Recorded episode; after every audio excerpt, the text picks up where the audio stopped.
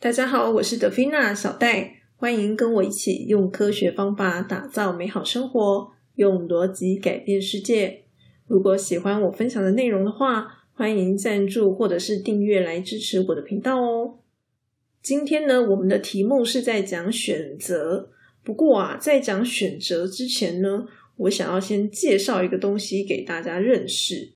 这个东西呢，是叫做底气。我之所以想要介绍这个概念给大家，是因为呢，我觉得好像很少人提及这个东西。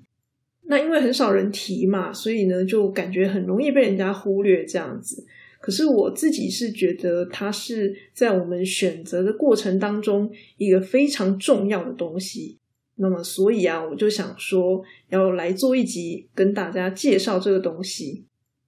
那么呢，我会举几个例子来跟大家说明什么样的东西叫做底气，希望可以让大家稍微有一点点概念。那么，先说一下底气的解释啦。我认为呢，简单说，它就是一个能够在我们的背后支持我们的一个东西。那因为它在我们的背后支持我们嘛。所以呢，就可以让我们安心的去 do something 这样子的一个概念。好，那个东西呢，就叫做底气。先举一个最简单的例子，比如说保险。像最近啊，就是疫情很严重嘛，所以呢，不知道大家有没有去投保所谓的防疫险呢？我自己是有去保啦。那我之所以去保的理由，就是因为我常常会参加一些社群的活动。然后啊，我要参加之前，我都会犹豫说啊，这样子我到底要不要去？因为呢，其实我最担心的一件事情就是说，如果染疫了，然后要被隔离，那我可能那个时候就会没有薪水，甚至我还要支付隔离的费用。那这样对我来说负担就太大了。所以呢，我就会因为疫情，然后担心要不要出门这件事情。可是啊，其实我的这个问题是可以透过保险来解决的嘛。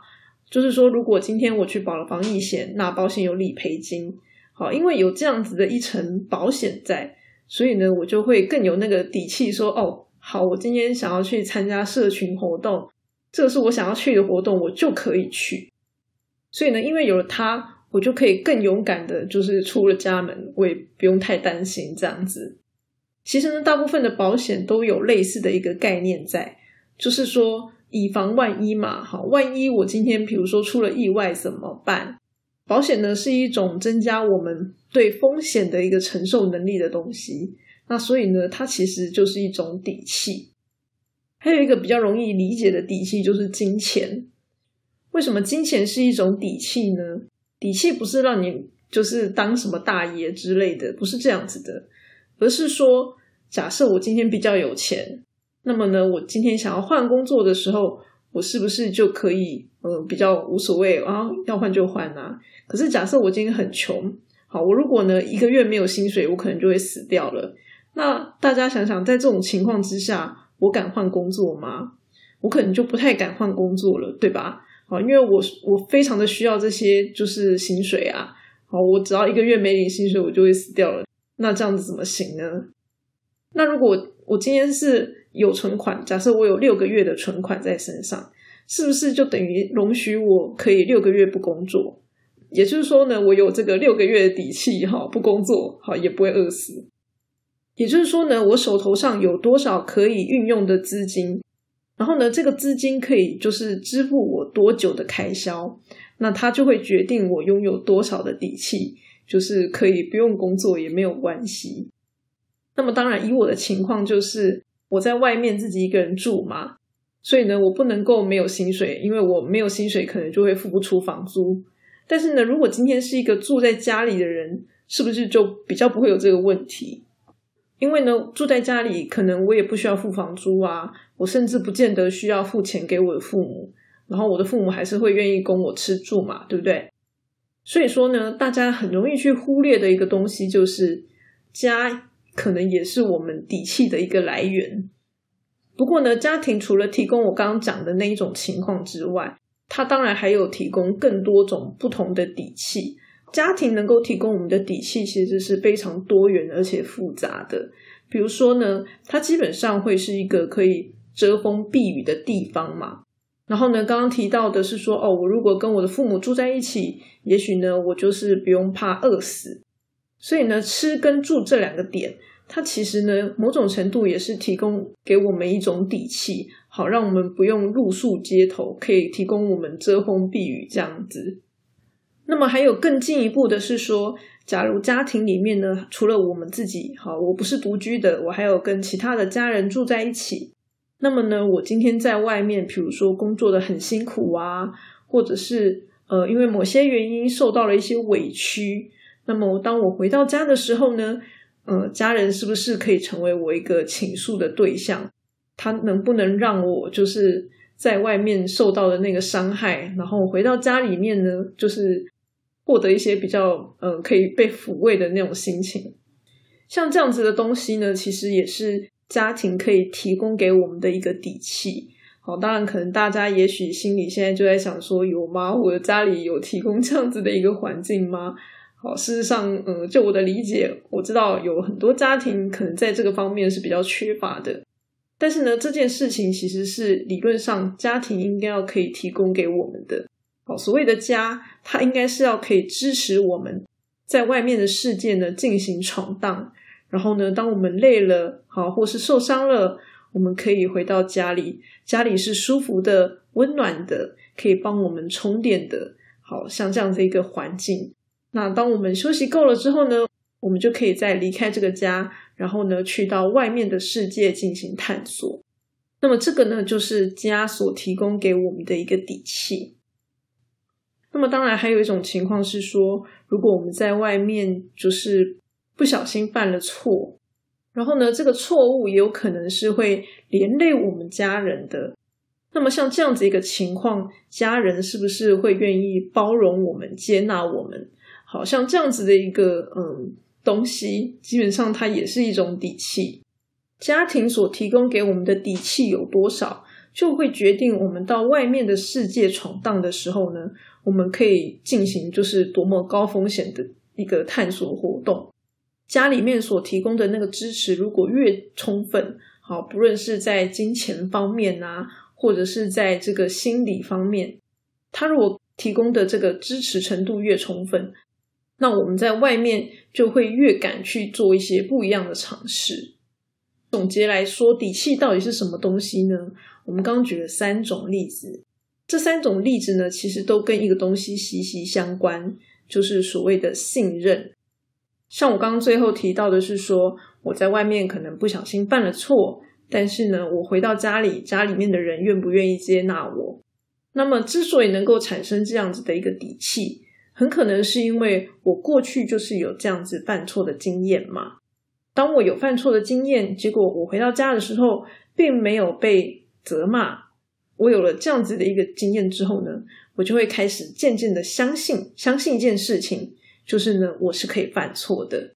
好，所以呢，它是一个从经验，然后呢，转化成我们对于这件事情的一个信任。然后，于是我在外面闯荡的时候呢，我就会根据我所相信的这件事情，有了一些我的判断。像这样子的一个过程，就是这个底气在我们的内心中产生，然后呢，并且对我们的这个信心产生作用。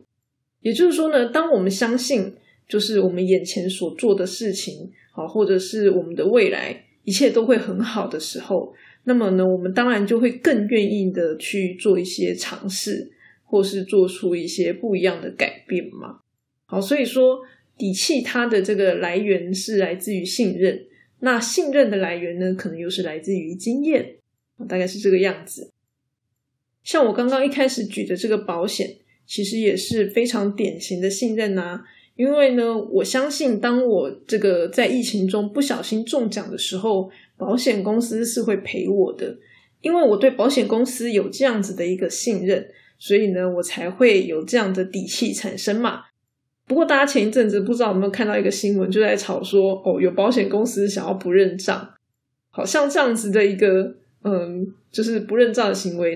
那你可能就会对保险公司产生怀疑嘛？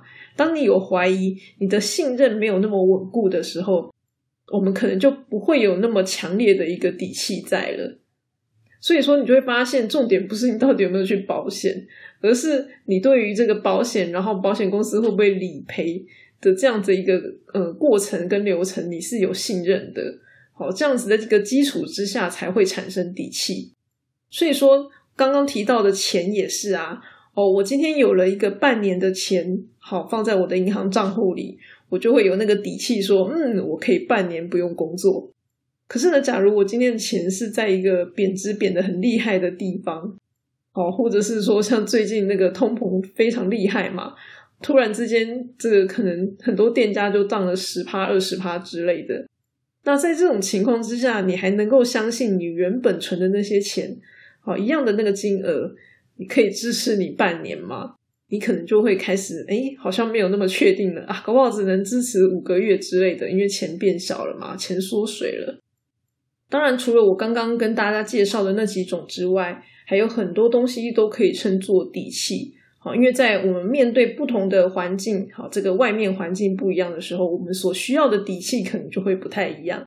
好，所以说底气其实是有很多种的，比如说像自信，自信它其实也是一种底气，只是说呢，因为自信，嗯，就是它有的时候可能是空的，就是它有真跟假的一个问题。好，所以我觉得这个东西讲起来比较复杂。那因为这个原因，我觉得我举例的时候就不要举它，不然的话，我怕大家可能就会又搞得更混乱了。好，总而言之呢，这个底气还是有很多种不一样类型的。那么基本上呢，只要说这个东西啊，它可以提供我们心理上的一个安全感、安定感，好，让我们可以更放心的去 do something 这样子的一个东西。那么它就可以被称作是底气。所以说讲了这么多，我们终于要回到今天的主题了。为什么我会想要介绍底气这个东西给大家呢？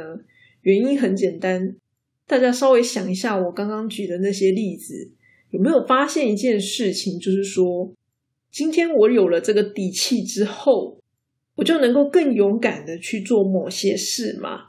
那么去做某些事的这个做。是不是其实就是某一种选择？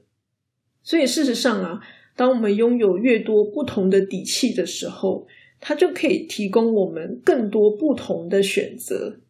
就像我刚刚提的，我如果今天很有钱，那么我就可以选择要离职不离职，再找工作嘛，对不对？可是呢，如果我今天很穷，我手上是没有任何现金余额的。那么呢，我势必就是要先找到工作，我才有办法离职，好，不然就是我会撑不下去嘛。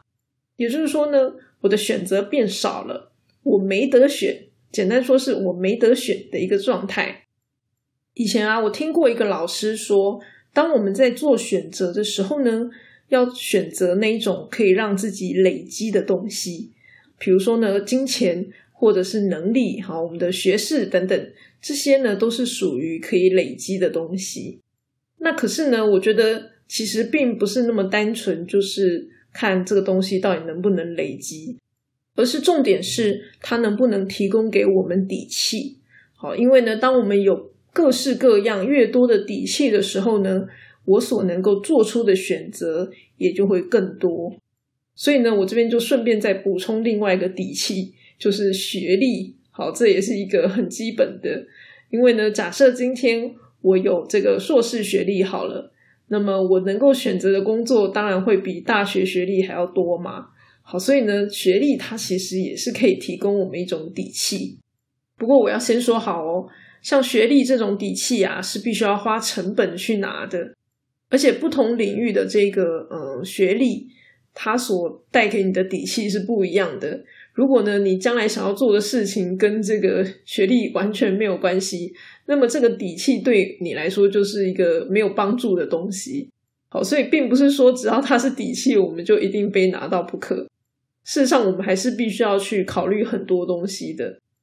我主要是想要提供给大家一个概念，就是如果今天这个东西它是能够成为你的底气的，那么呢，它才能够增加你的选择权。好，大概是这样子的一个概念。